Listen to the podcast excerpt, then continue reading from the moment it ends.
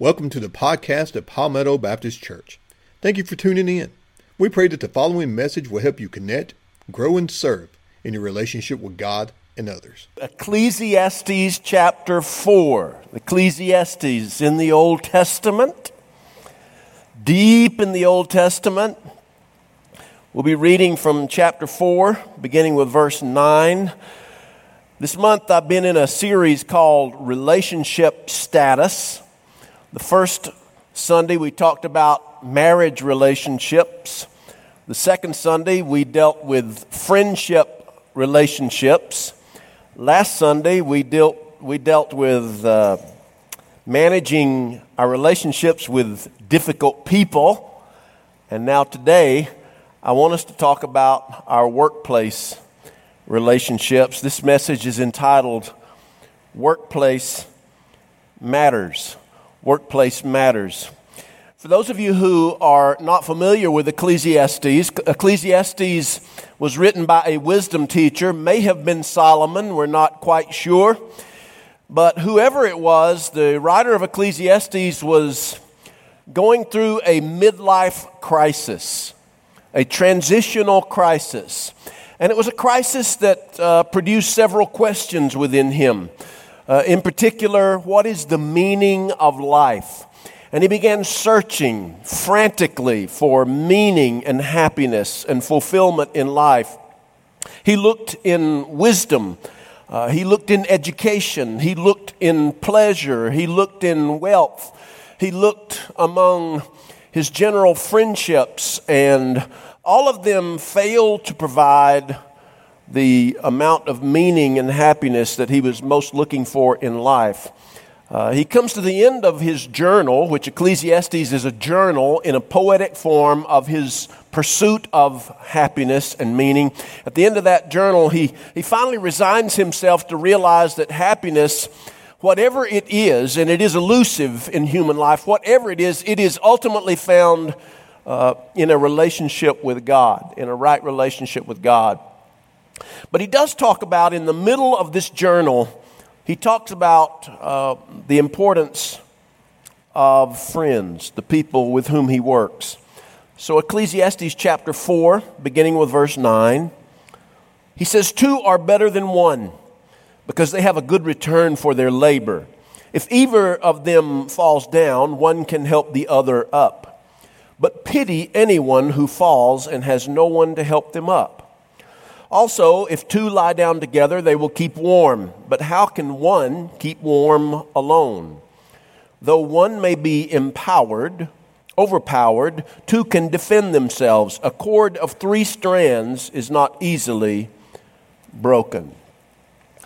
If you have a job, and I know you're thankful for it, but if you have a job, then quite probably the people you work with, you spend more waking hours with those people than you do with your own family.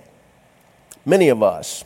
And so the relationship, the quality of the relationships that we have with people we work with is so vitally important, because it can impact every other relationship we have. It can impact our relationship with God. It can impact our relationship with our spouses, with our kids, with the rest of our families. And so I want you to know that God cares about your relationships at work. And the Scriptures, God's Word, have a lot to say to us about our workplace relationships. So I want us together to go to the Scriptures. We're going to be looking at several Scriptures, including those from Ecclesiastes, to try to glean from the Scriptures what God wants us to know about our workplace relationships. The first thing that I want us to know about workplace relationships is that the Scriptures highlight the importance of working with people. The Scriptures highlight the importance of working with people. You see, the truth is God knows that we are better together than we are apart, and this is backed up by God in His Word. In Ecclesiastes, again, chapter 4, repeating verses 9 and the last part of verse 12, he says, "Two are better than one, because they have a good return for their labor, their work. And then the last part of verse 12, a cord of 3 strands is not quickly or easily broken. So 2 are better than 1, and 3 are even better than 1 or 2. So God recognizes, in fact, He has designed our human lives so that we operate better together than we do by ourselves. Granted, there are some things that we have to do on our own individually, but there are other things that we can't do as well alone as we can do with others. In Proverbs chapter 27, verse 17, the writer of Proverbs says, "As iron sharpens iron, so one man sharpens another."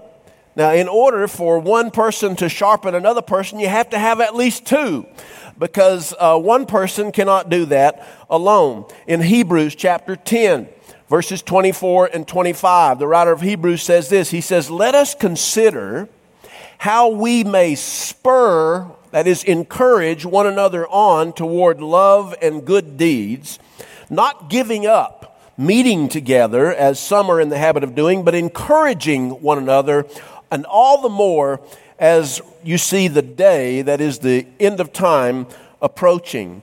In Genesis chapter 2, verse 18, a verse that we normally equate, and rightly so, with marriage relationships, there is a verse that also tells us something about the value of other people in addition to our spouses.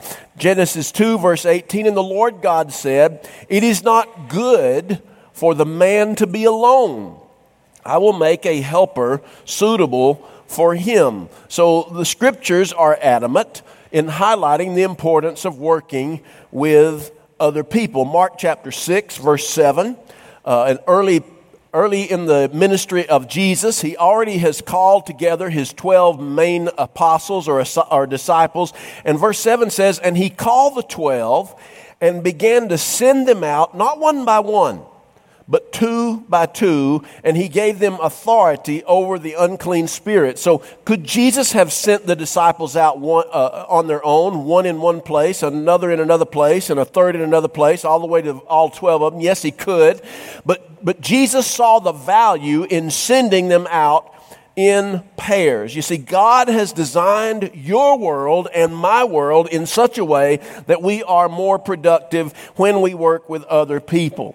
But not only does Scripture highlight the importance of working with people, but Scripture encourages us to recognize the importance of every colleague with whom we work. You see, from God's perspective, everyone is important, regardless of where they've been in life, regardless of their successes or past failures, regardless of their education status, their social status, regardless of their racial status, regardless of any of those things, every person is important. And when you narrow that focus down to the people with whom you work, then it also applies there too. Everyone you work with is important. Everyone you work with is someone from whom you can learn something and you can mutually be benefited. So everyone is important. The Apostle Paul, when he wrote his first letter to the church at Corinth, the Corinth that was deeply divided, he emphasized the importance of every person in that church. And what he says about that church can be applied to your workplace. Here's what he says in 1 Corinthians, beginning with verse 12. He says, "Just as a body, though one, has many parts, but all its many parts form one body, so it is with Christ. And by the way, so it is with your workplace. For we were all baptized in one Spirit so as to form one body, whether Jews or Gentiles, slave or free, and we were all given the one Spirit to drink. Even so, the body is not made up of one part, but of many. Now then, for instance," he says, "if the foot should say, because I'm not the hand, I don't belong to the body, it would not for that reason stop being part of the body.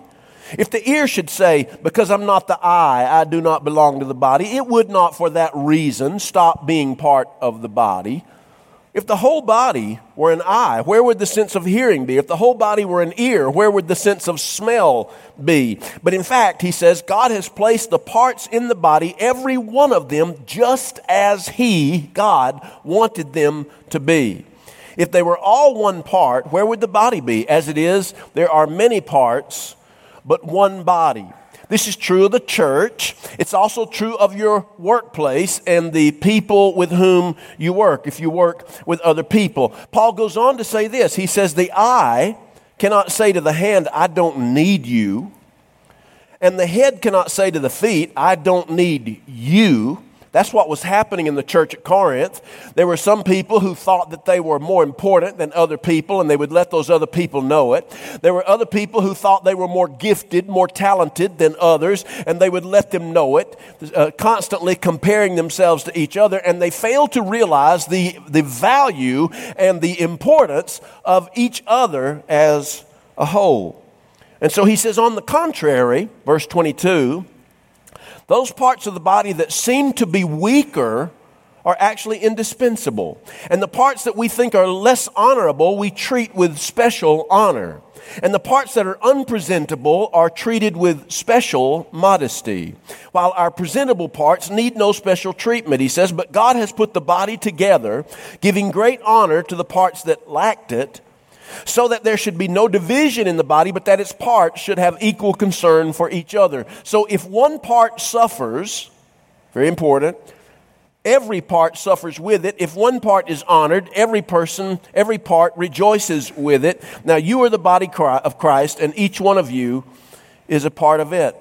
So every colleague you work with is important. You say, well, I only work with one other person. That other person is important. Well, I work with 50 people and I don't know all of them equally. That's all right. They are equally important. They all have something to contribute.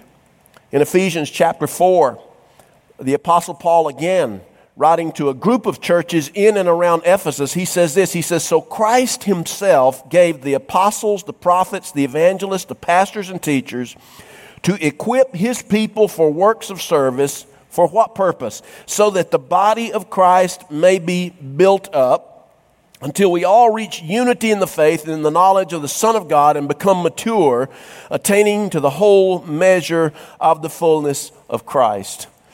Every week, one of my favorite hour and a half periods is when I get to sit down with our whole church staff that's available, and we talk about prayer concerns, we pray for you and for each other, and we share our problems, we talk about things that need to be resolved, we talk about plans for the near and far future, and I relish that time with them. And as I look around the circle of people on the staff with whom I work, I realize how vital each one is. We are a team. And every person on our staff right now is a team player. I think about Eric and what a great job he already is doing as our new youth pastor. And there is even an electricity in his voice when he gets up, and instead of me giving the welcome and the pastoral prayer, he gets up and he says, it's good to have my face in the house. And I'm thinking, whoa, that's awesome, man. He just adds something to our staff. We have some young people who heretofore were not attending Wednesday night, who start attending Wednesday night. We have some other young people who've been attending Wednesday night, but they never open their mouths. And Eric has gotten them to start speaking and discussing openly. I mean, he's a vital part of our church. Renee Milner, what a vital part of our church. That girl, I don't know where she gets the energy she is. I think it's like maybe this. I use, my energy is like regular unleaded. She uses aerospace energy for hers. Man, she is constantly doing stuff. The girl is worth her weight in gold. I think about Jess Wilbanks, one of the best employees we have done, one of the best calls that we have made as a church, best decisions we've made is to bring that girl on to be our senior adult minister. Man, she is rolling. And I think about Leighton Cannon, who fills in for us now as the interim worship leader. Where would we have been during these gap times were it not for Leighton Cannon? He saved our lives is what he's done. I appreciate him so very much. And I think about Damon Skelton, our traditional worship leader. And then I think about Dina Duffy, our preschool director, who goes kind of unsung and with too many days without being thanked. And I just realized how vital she is and our preschool teachers are to what we do. And I think about Kathy Wood. Kathy Wood. You know what I love about Kathy Wood? Among the things I love, she's easy to talk with. She's a great listener. And I love when you walk into our main office, she greets you with that beautiful smile. I like it whenever you call the church office and she picks up the phone, and it is a pleasant voice that greets you whenever she answers. I love that. She's so vital to what we do. And I think about Dwayne Knox. Many of you know Dwayne Knox. He's our facilities manager. Don't call him a custodian. Don't call him a custodian. He's a facilities manager. And in fact, I'll go a little bit farther and I call him our unofficial associate pastor. The guy's incredible. He does a huge work here for our church. But more than that, his advice, his counsel is so very important. I went up to him this week and I said, Dwayne, actually, we went to lunch. I took him to Oz Pizza, and I said, Dwayne, there's something that I'd like to do. And I shared with him what it was I'd like to do. And he stopped for a minute and he paused. I always hate it when Dwayne pauses. He stopped and he paused and he says, and why on earth would you do that? I said, well, it's just something I'd like to do. Well, why on earth would you do that? I said, well, it would make me feel better to be able to get this off my chest. He said, so it would make you feel better to do this. I said, shut up, what, Dwayne? He's the voice of reason. He's the voice that keeps us all with our feet on the floor whenever we'd like to just go flying off in some crazy direction. What I'm saying to you is that where you work, it's much the same as here where I work. These people mean everything to me, and your workplace colleagues mean everything to you.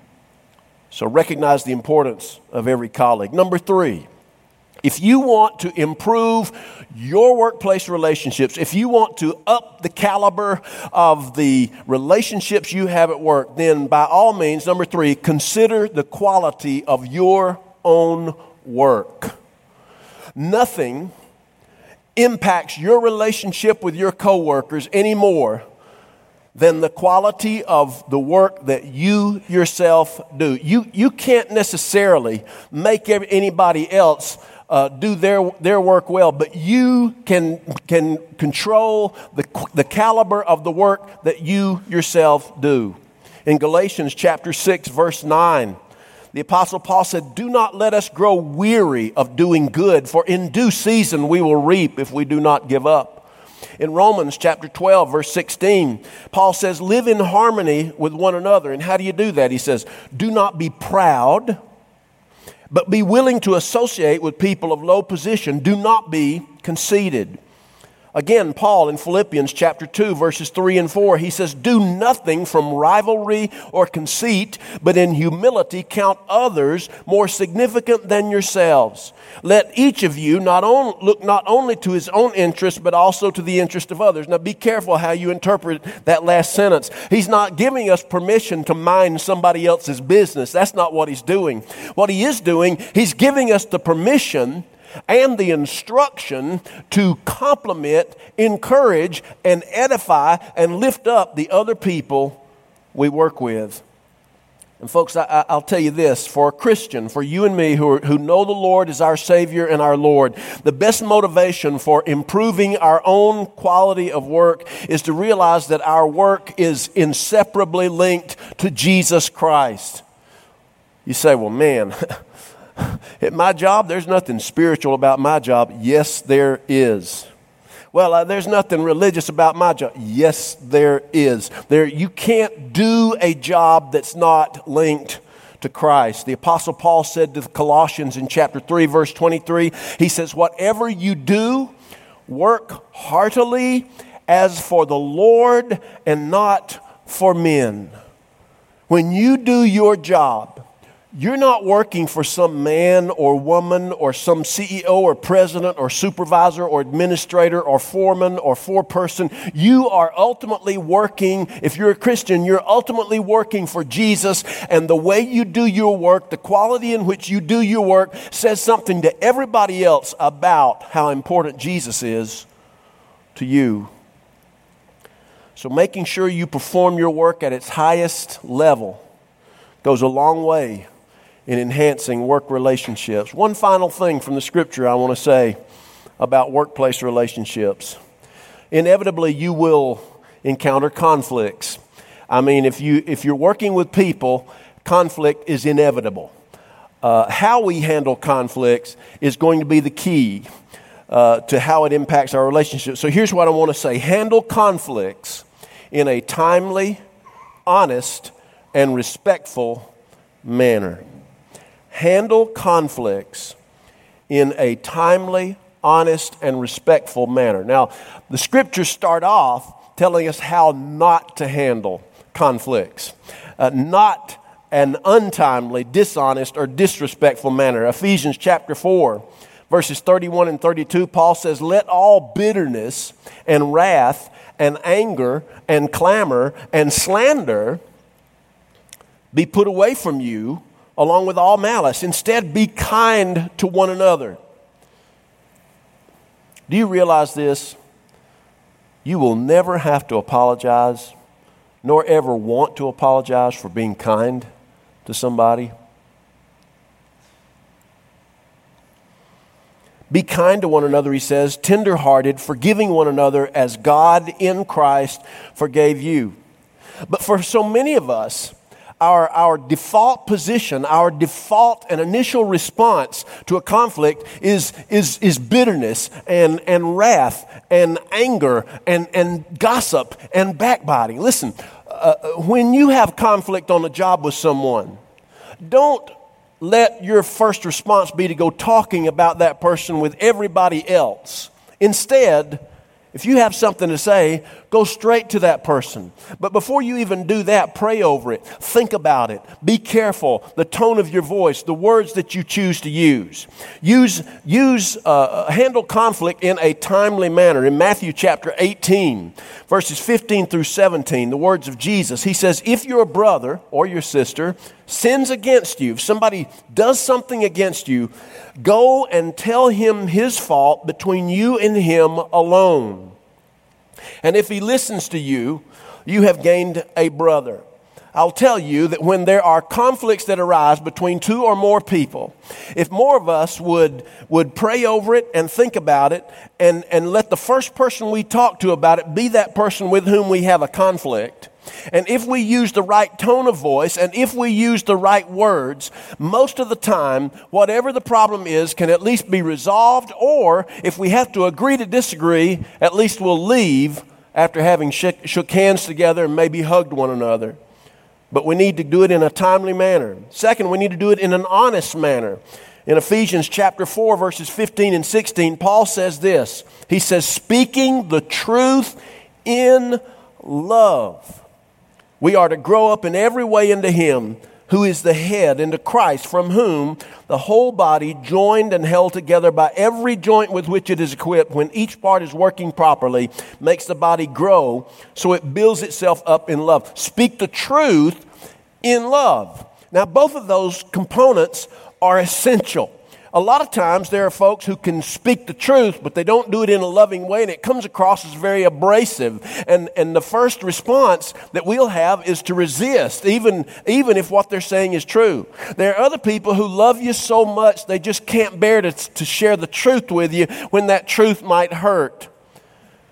Proverbs says, "Faithful are the wounds of a friend." I would say faithful are the wounds of a true friend. A true friend is someone who will say the truth to you, but they will do it in a loving way because they care about you and they care about the relationship and they care about the work that you all do together. A timely manner, an honest manner, and a respectful manner. Proverbs chapter 15, verse 1. Says this, "A soft answer turns away wrath, but a harsh word stirs up anger." A harsh word stirs up anger. Andy Mills is the co-chair of the Theology of Work Project. Andy became a Christian after he was already a CEO of a company. And he has begun asking himself this question, and I encourage each of us to ask this question to ourselves. What difference does being a Christian make for my work? What difference should me being a Christian make in my work, in my relationship with my colleagues? For that matter, what difference should being a Christian make in your marriage or among your general friends or your family? Or what difference should being a Christian make in how you and I deal with difficult people? I'll tell you that it ought to make all the difference in the world. It is a travesty that so many people can look at the way we Christians act and they can't tell any difference between the way we act versus the way the world acts. There ought to be a clear and noticeable and positive difference in the way you and I live and in the way you and I interact with other people. Andy Mills said this. He says, the Bible makes it clear that work matters to God. And no matter what your profession or occupation, whether you are a parent or a bus driver or an artist or an engineer, God cares about your work. I want to close with two verses that you'll find in Paul's last letter to Timothy. Paul is in prison. He's about to be executed. He knows it. He will be beheaded. Somewhere around 64, 65 AD, the Roman Emperor Nero will have the Apostle Paul beheaded.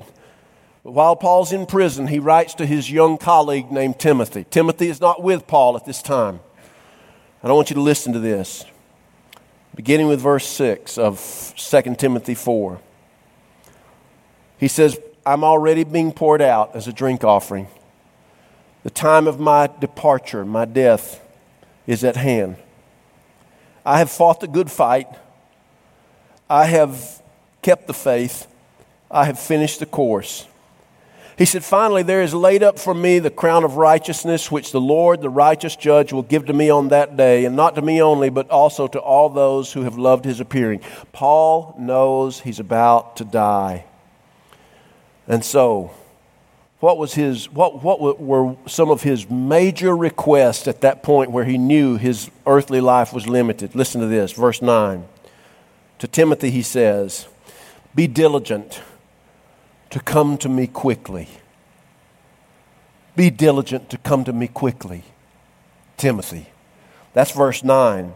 In verse number 21, just a few verses later, he says this, do your utmost to come before winter, Timothy. Come quickly and come before winter.